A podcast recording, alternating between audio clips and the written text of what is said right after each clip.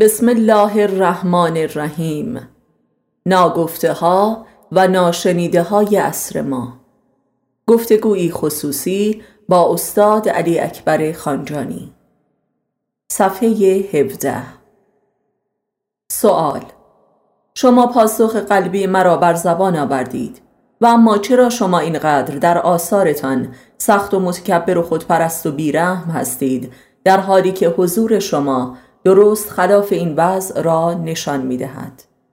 جواب لابد منظورتان کتاب هستی بایستی است که بیان عشق من به خودم است ولی بدانید که این کتاب مرا هر که خوانده عاشق خودش شده است و اتفاقا از در به این کتاب که قایت خودپرستی یک انسان است مرا دوست داشتنی ترین موجود یافته است پس در این کتاب آنچه که نعره می‌زند خودستایی من نیست بلکه عشق من به انسان است.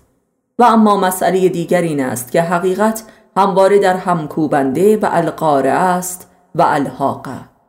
ولی آنکه پذیرایش باشد آن را گواراتر از شیر مادر و مهربانتر از خود مادر مییابد.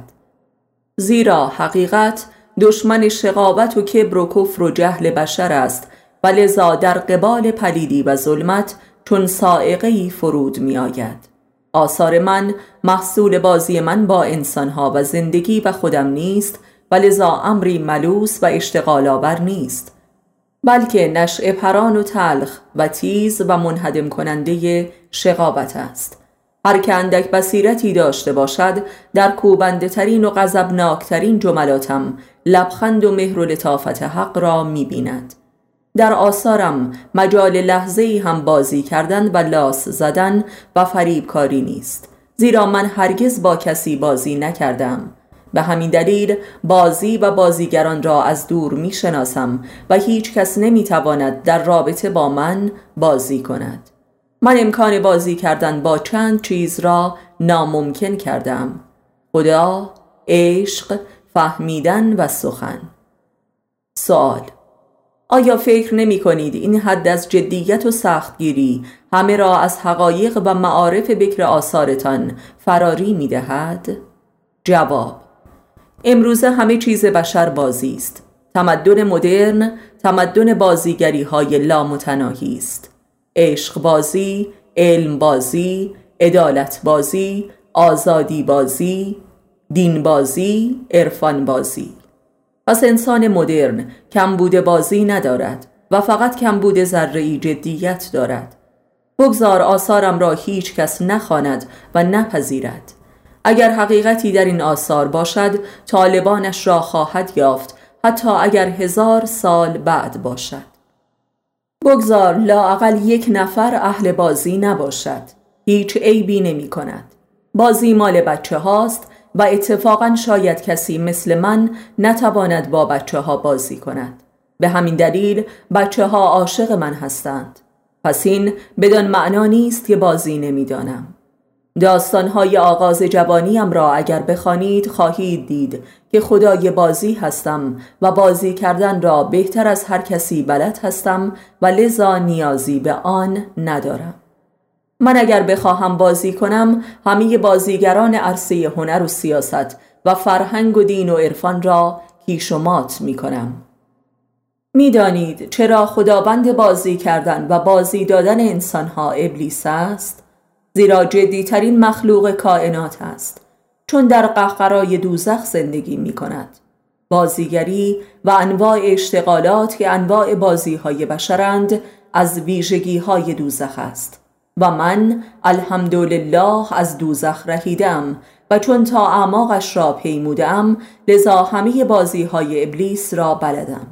زیرا او را به نیکی شناختم که پیچیده ترین و لطیف ترین بازی هایش در عرصه عرفان و مذهب و مقدس معابی رخ می نماید سالها پیش از این یکی از دوستان به من می گفت که فلانی اگر هنر پیش شوی چارلی چاپلین را کیش و مات می کنی اصولا یکی از بزرگترین خطرها و وسوسه های ابلیسی اهل عرفان همین بازیگری با حالات و صفات و معارف عرفانی است. بنابراین اگر اهل شبان روز مراقب خود نباشند به بازی های مهلکی دچار می شوند و گاه دچار مالی خوریا می گردند از آن نوعی که در تاریخ شاهدش هستیم. اصولا دجال های بزرگ از این قلم رو پدید می آیند. سوال در آثارتان یک ضد زن و زن ستیز خطرناکی به نظر می رسید و هر زنی با مطالعه مقاله ای از شما در این باب تا ابد می گریزد. آیا این مسئله نقط ضعفی بر آثارتان محسوب نمی شود؟ جواب اتفاقا این سوال را بسیار به موقع طرح کردید. یعنی هنگامی که از بازیگری انسان سخن می گفتیم زیرا زن خود نابغه بازی است و به همین دلیل او را رفیق شیطان نامیدند پس باید علت سختگیری مرا با زن درک کنید.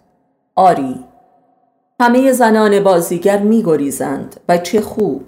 ولی آن زنی هم که می آید پیشا پیش واکسینه شده است و یا بایستی بازی و مکر بقایت لطیفتر و ابلیسی تری را تدارک ببیند که این خود رشدی عظیم برای زن محسوب می شود انسان اگر رشد خدایی نداشته باشد لاعقل باید رشد ابلیسی کند.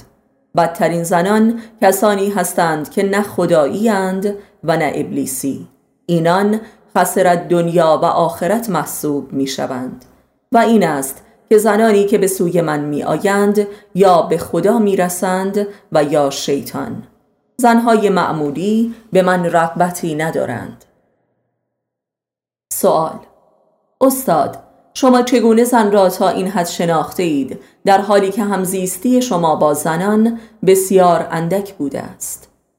جواب هر مردی به میزانی که خود را می‌شناسد زن را هم می‌شناسد. همزیستی و مباشرت من با زنان به لحاظ طولی چندان نبوده ولی به لحاظ ارزی و عمقی بسیار بوده است به اندازه نقب من در خودم. به همین دلیل زنان بازیگر اصلا تاب تحمل مرا ندارند چون می بینند که آنها را می بینم و لذا نازشان نمی کنم و بازیچشان نمی شوم و لذا من بزرگترین بیدار کننده زن هستم. زنان در رابطه با من یا به خدا می رسند و یا به شیطان. البته مردان هم همینطورند ولی زنان بسیار شدیدترند. زنان بسیار حسابگرتر و دقیقتر و عاقلتر از اکثر مردان هستند ولی افسوس که عقلشان فقط در بازیگری و مکرشان جهت به اسارت کشیدن مردان به کار رفته است. زنان با معارف عرفانی و توحیدی بسیار معنوسترند ولی بس اندکند که دست از پرستیده شدن بردارند و در مقام عاشقی و پرستش قرار گیرند. زن به راه نمی آید و اگر آید از جنس مریم و هاجر و فاطمه و زینب می شود که هزاران مرد عارف را رهنمون می شود. مریم مجدلیه در تاریخ یک نمونه منحصر به فرد از زنانی است که از اوج ابلیس زدگی به کمال توحید رسیده است و مقامش در نزد خداوند اگر برتر از حضرت مریم نباشد هیچ کمتر نیست سوال بزرگترین آفت زن در راه کمال چیست؟ جواب ناز تقلید از مرد و اراده به پرستیده شدن زن اگر این سمرز را نداشته باشد به راستی قابل پرستش است و همه زنان بزرگ از این سمرز رستند. سیر و سلوک عرفانی برای زن بسیار آسانتر است و اصلا قرار نیست کاری کند. فقط کافی است که این سمرز را از خود بزداید و همین و بس. سوال زن چه ربطی به ذات عشق دارد که به قول شما شقیترین دشمن عشق است و عشق ناشناس و عاشق کش؟ جواب زن اگر این گونه نمی بود بی تردید خدای مرد می شد و مرد خدایی جز زن نمی شناخت و رسالت پیامبران خدا حتی یک مورد هم به ایمان منجر نمی شد این است که زن دشمن قسم خورده ایمان و دین و خداشناسی مرد است و خدای را هوای نهایی خود می داند. و این است که تا این حد بازیچه ابلیس است ولی از طرف دیگر تا کسی عاشق نشده باشد خدا را نخواهد شناخت. به زبانی زن قربانی عشق مرد است. زیرا اگر عشق مرد به زن نمی بود زن به خدا ایمان می آورد و بازیچه ابلیس نمی شد. زن و مرد هر دو قربانی عشق هستند. و اگر از چشم بشریت نگاه و قضاوت کنیم خداوند هم خود باعث عشق بین زن و مرد است و هم دشمن این عشق. و خداست که عشق آدم و حوایی را به تراژدی میرساند. آنچه که مرد در زن می‌بیند و عاشق می‌شود جلوه ای از جمال خداست. ولی این فقط یک لحظه و یک نگاه است و بس. و لذا عشق متهم به جادو و جنون و فریب است. زن معمور است که عشق مرد را بر سرش بشکند و مرد معمور است که این مأموریت را فهم کند و به خدا پناه ببرد و نه اینکه زن را مسبب بداند. به هر حال آدم فقط به واسطه جمال زن است که می‌تواند فراغش با خداوند را تاب آورد و نه اینکه او را به جای خدا انگارد. زن شناسی به مراتب از خدا شناسی شاقتر و دیالکتیکی تر است. مردان به کام رسیده در عشق در طول تاریخ انگشت شمارند. و در ضمن به کام رسیدگی در عشق در این دنیا مافات و مکافات نیز دارد. کلام آخرین که زن و مرد هر دو در عشق کاملا بی اراده هستند و هر یک به نوعی قربانیند چه در فراق و چه در وسال عشق دو حالت دارد وسال در فراق یا فراق در وسال و آدمی مخیر است که یکی از این دو وضع را انتخاب کند. پاکان عیش ناب را در بوته هجران مییابند. حیات انسان در جهان سراسر قربت و فراق و داغ است در هر یک از این دو حالت. به هر حال آنکه عاشق نشده باشد بویی از آدمیت نبرده است. سوال آیا عشق یک وسیله برای شناخت خدا و رسیدن به اوست و به خودی خود هیچ ارزش دیگری ندارد؟ جواب عشق هم وسیله است و هم هدف. تنها امری که چنین است فقط عشق است. عشق خود خداوند است و عشق آدم و حوا به معنای حضور خدا در این رابطه است. عشق واقعی تمرین مقام خلافت اللهی آدم است تا آدم هم همچون خداوند دست به کار خلقت شود یعنی خلقت حوا. و در این خلقت است که روح خدایی خود را نیز باز می‌یابد و این است که در دین خدا ولایت آدم بر حوا و اطاعت حوا از آدم امر اول است. این ولایت همان عرصه خلقت نوین آدم و حواست به دست همدیگر. و لذا مردی که ولایت خود را بر زن جاری نسازد و زنی که این ولایت را نپذیرد این خلقت ناکام است و آدم و حوا انسان به عنوان خلیفه خدا نخواهند بود. این است که عدم اطاعت زن از ولایت مرد عین اطاعت از ابلیس است و این است که مردی که از زن پیروی می کند از شیاطین پیروی کرده است.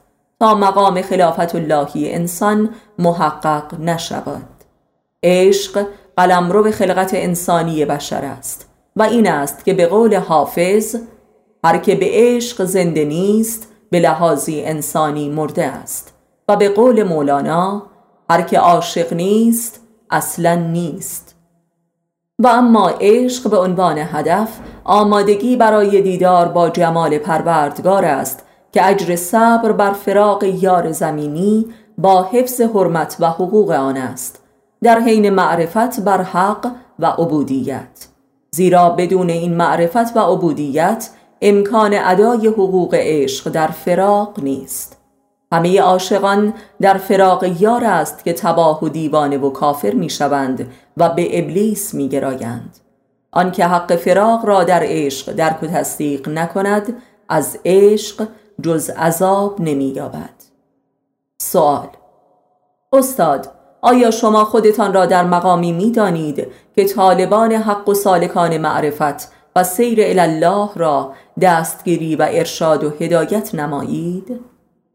جواب در عرصه غیبت امام علیه السلام این امر وظیفه ای وجودی و واجبتر از هر امر شرعی بر مؤمنان است که در حد توان خود طالبان را در دین و معرفت یاری دهند این امر خود ضرورتی اجتناب ناپذیر برای رشد و تعالی و اخلاص مؤمنان نیز می باشد به قول قرآن انسان تا حقی را به دیگری نرساند خود نیز از آن حق محروم است. برسان تا برسی.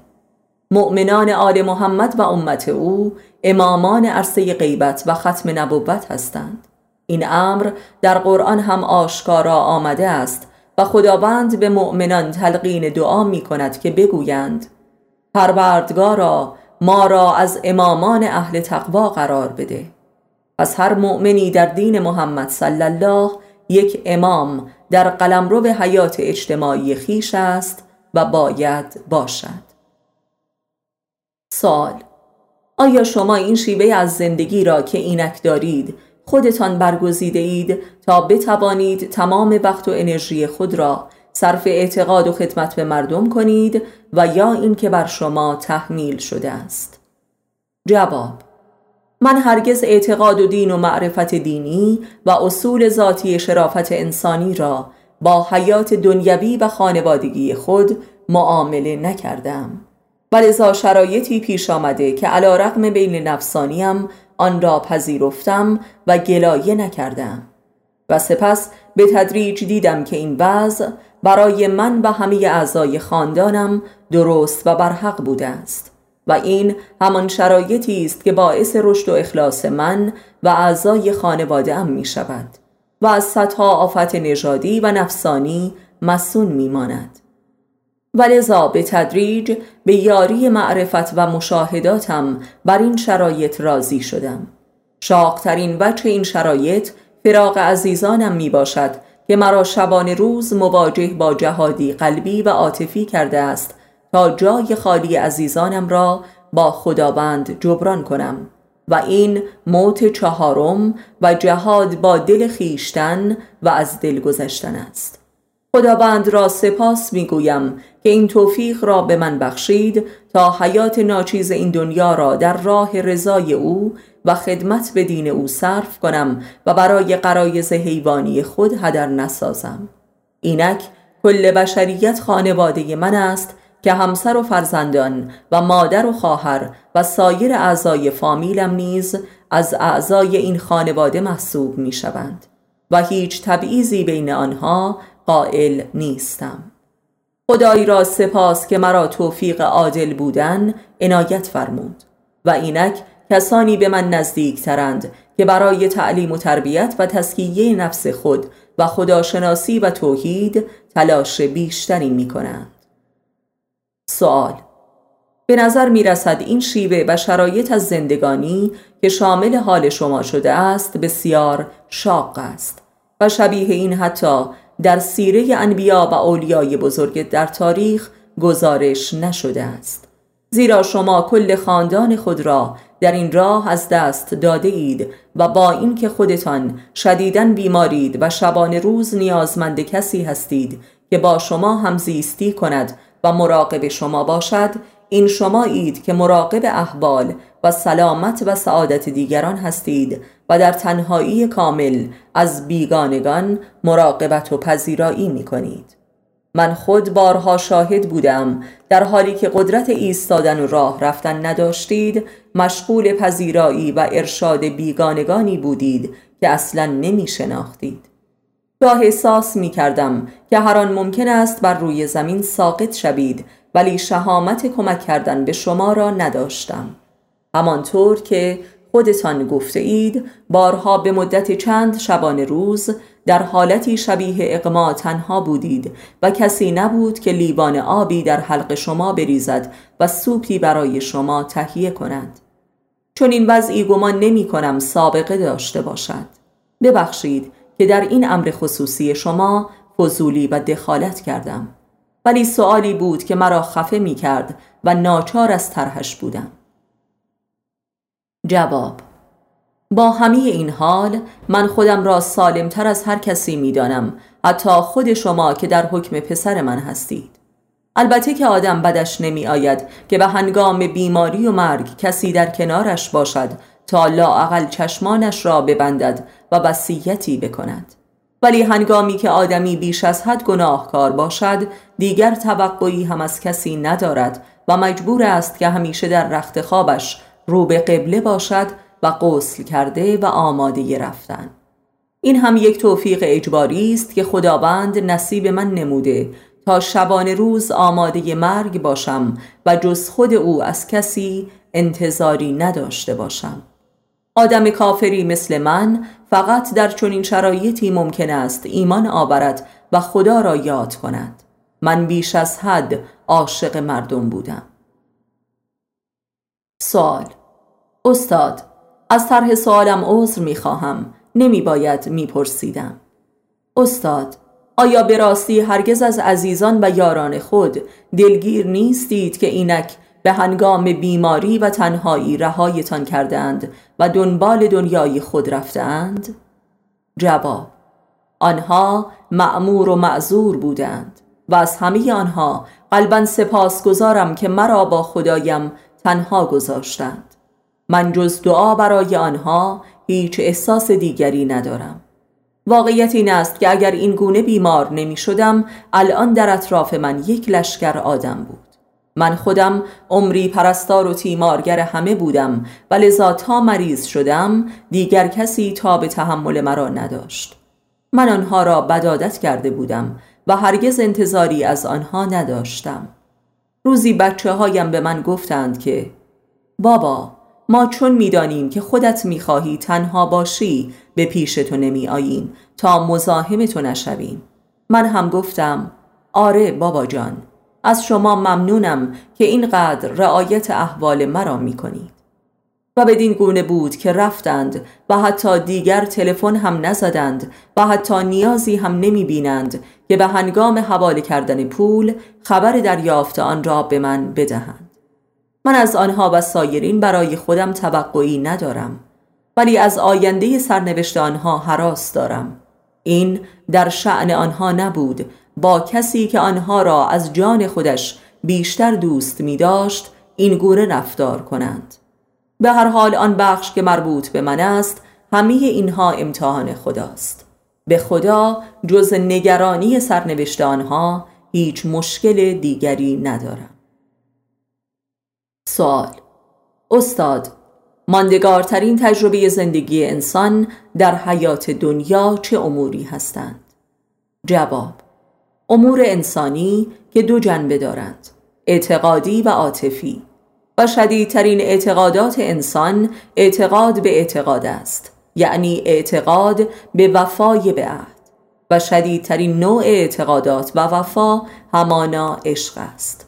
اعتقاد عاشقانه همان عشق است. پس عشق شدیدترین اعتقادات و تعهدات و امتحانات و خودآزمایی انسان است. خاصه اگر این عشق بر مبنا و بستر باورهای معنوی و دینی و عرفانی باشد. حیات انسان چیزی جز اعتقاد و جهاد برای آن نیست و عشق هم عمیقترین اعتقادات است.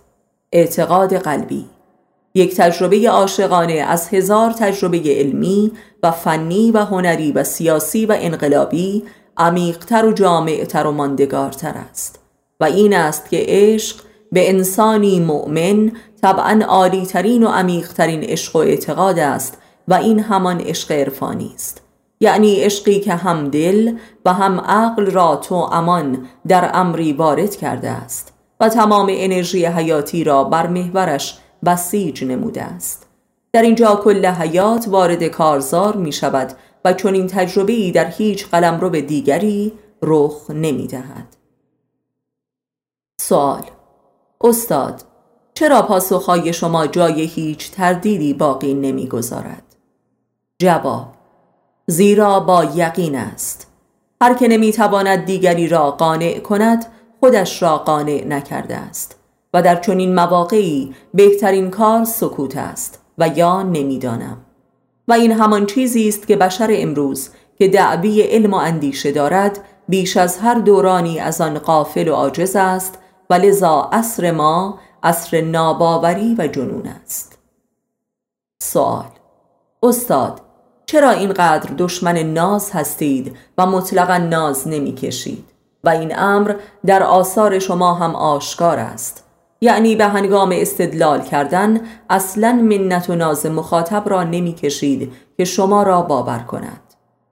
جواب کسی که عاشق باشد نه ناز می کند و نه ناز می کشد ناز کردن و ناز کشیدن از آن عاشق نمایان است.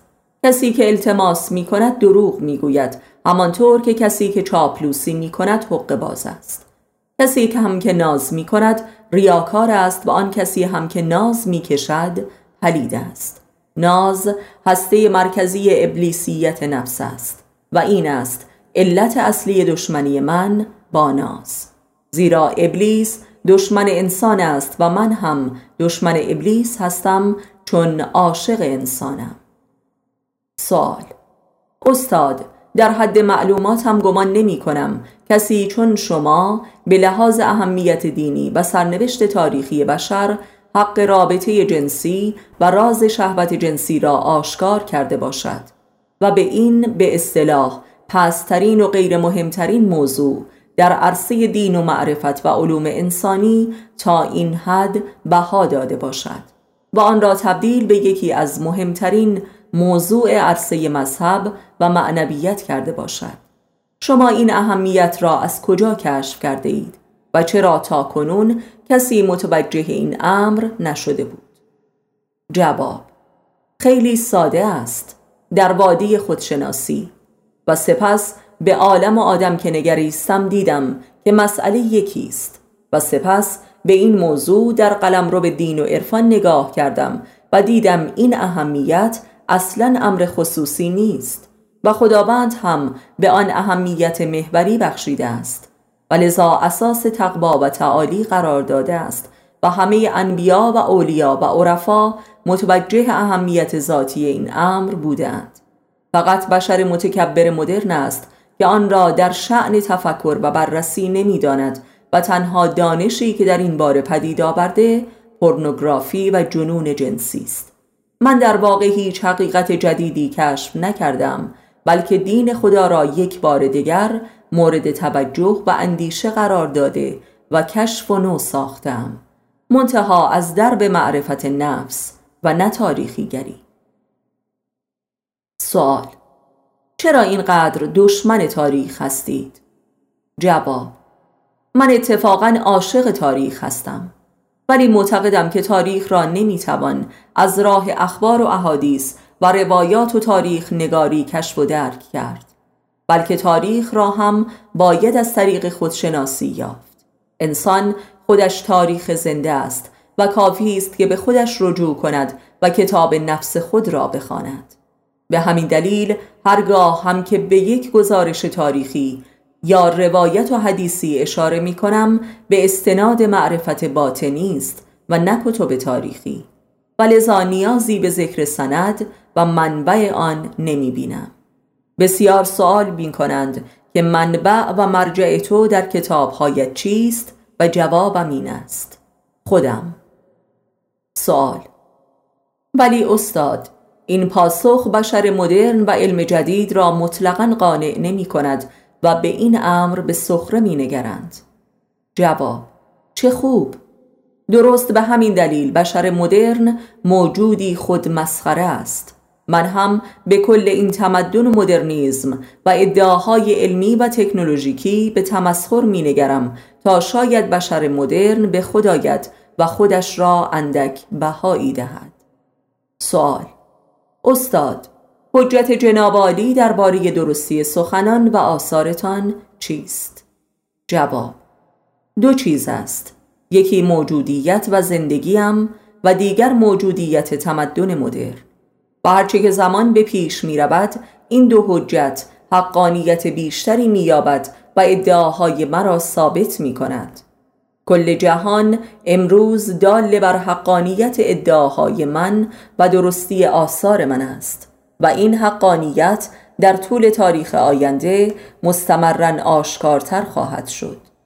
درست به همین دلیل اینقدر آرام و صبورم و هیچ تلاشی جهت اثبات و اشاعه آثارم نمی کنم. آنکه هست نیازی به اثبات خود ندارد. همه تبلیغات و قوقاهای دوران از نیستی است. نابودی است که اربده می کشد خداوند آرام و خموش است و هر که با او باشد چنین است. سوال استاد هر کسی با اندک آشنایی با جناب عالی متوجه صبر و آرامش حیرت آور شما می شود که گاه حراسنگیز است و برخی در کنار شما احساس نابودی می کنند این یعنی چه؟ جواب من در آثارم خودم را مظهر بوده نبود معرفی کردم پس بیهوده نیست که انسانها در ارتباط با من در آن واحد دچار اشد احساس وجود و اشد نابودی می شوند. اگر خود را بانی فلسفه ویژه‌ای بدانم آن فلسفه و مکتب بود و نبود است The being of nothing سوال آیا می توان فلسفه شما را فلسفه دیالکتیک نامید؟ زیرا بنده در آثار شما شاهد دیالکتیکی ترین مفاهیم بودم که قایتش همان بوده نبوده است. جواب بوده نبود دیالکتیک نیست بلکه مرگ دیالکتیک است که از کمال آن رخ نموده است. فلسفه من دیالکتیک دیالکتیک است. یعنی من دیالکتیک را هم دیالکتیکی کردم و بدین گونه از آن رستم و به توحید منطقی رسیدم و اکثر آثار سالهای اخیر بنده حجت این ادعایند و به همین دلیل تا اعماق دل و اندیشه و منطق مخاطب را می شکافد و دیالکتیک ذهنی را به اوج رسانیده و از کار می اندازد. ولذا آثار من اکثرا به صورت سخنان قصار نوشته شدند یعنی آفتاب آمد دلیل آفتاب سال آثار شما به لحاظ درک و فهم مخاطب هم دارای طبع شدیدن دیالکتیکی است. یعنی برای برخی شدیدن ساده و زلال می آید و برای برخی هم مطلقا قابل فهم نیست. این یعنی چه؟ جواب آثار من شهودیند و لذا دیدنی هستند. خواننده اگر چشمش را باز کند و میل به فهمیدن داشته باشد می‌فهمد یعنی می‌بیند مثل روز. در غیر این صورت چشمش را بر هم می نهد و هیچ نمی بیند زیرا من در حال نوشتن می بینم و مشاهداتم را گزارش می دهم من نمی اندیشم دوره اندیشگری من سال هاست که به پایان آمده است حدود ده سال. هر که بخواهد بفهمد می‌فهمد. به گونه ای که برای نخستین بار فهمیده است.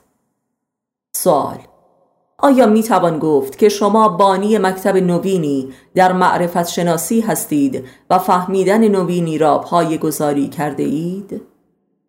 جواب به لحاظی مجموعه آثار من شناخت شناسانه هستند زیرا عرفانی و از خودشناسی برخواستند و هسته مرکزی خودشناسی هم شناخت شناسی است و من عرفان را ابداع نکردم بلکه عرفان را به زبان امروز انسان بیان داشتم. یعنی عرفان را مدرن و به روز کردم و لذا کل دین و تاریخ و تمدن بشری به روز فهمیده می شود. فهم بشر مدرن از مدرنیزم فهمی ما قبل مدرن بوده است و من آن را مدرن کردم. یعنی بشر را به زمان حال رسانیدم. من بانی انسان نو هستم. انسان امروزین به لحاظ شناخت. لذا من مدرن ترین انسان این دورانم.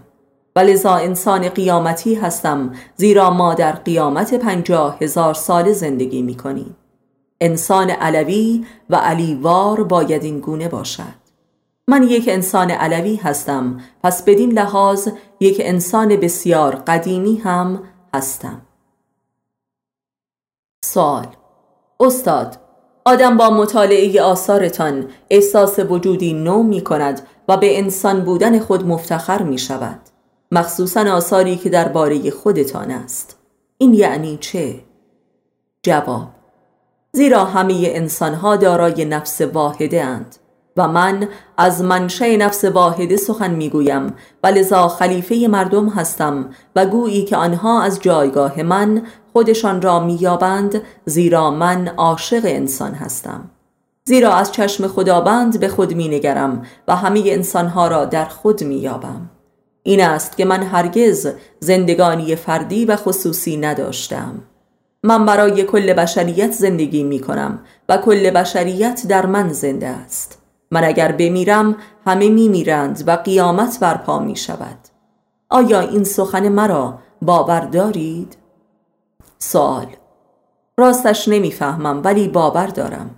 ممکن است بیشتر توضیح دهید؟ جواب چطور است که نفهمیده باور دارید؟ در اینجا شما یک دروغ کوچولوی خیلی بزرگ مرتکب شدید. دیگر این کار را با من نکنید چون من بمیرم از دنیا می‌روم و لذا کل بشریت با من از دنیا می‌رود. روحن و این همان معنای قیامت است. زیرا همه اخروی و روحانی می‌شوند و روحشان از اسارت دنیا نجات مییابد. حالا فهمیدید؟ سوال. حالا فهمیدم ولی باز هم باورش خیلی هولناک است. به هولناکی خود قیامت. لطفا کمی بیشتر روشن بفرمایید. جواب. قیامت برای کافران هولناک و بلکه نابودیزا می آید زیرا دنیا را نابود می کند ولی برای مؤمنان زیباترین سیمای جهان را نقش می کند تصور کنید که جمال خداوند به تدریج در صورت کائنات و آسمان ها پدیدار شود آیا این هولناک است؟ ولی در چنین دوره کافران می‌گویند ای کاش خاک می بودیم می‌دانید چرا؟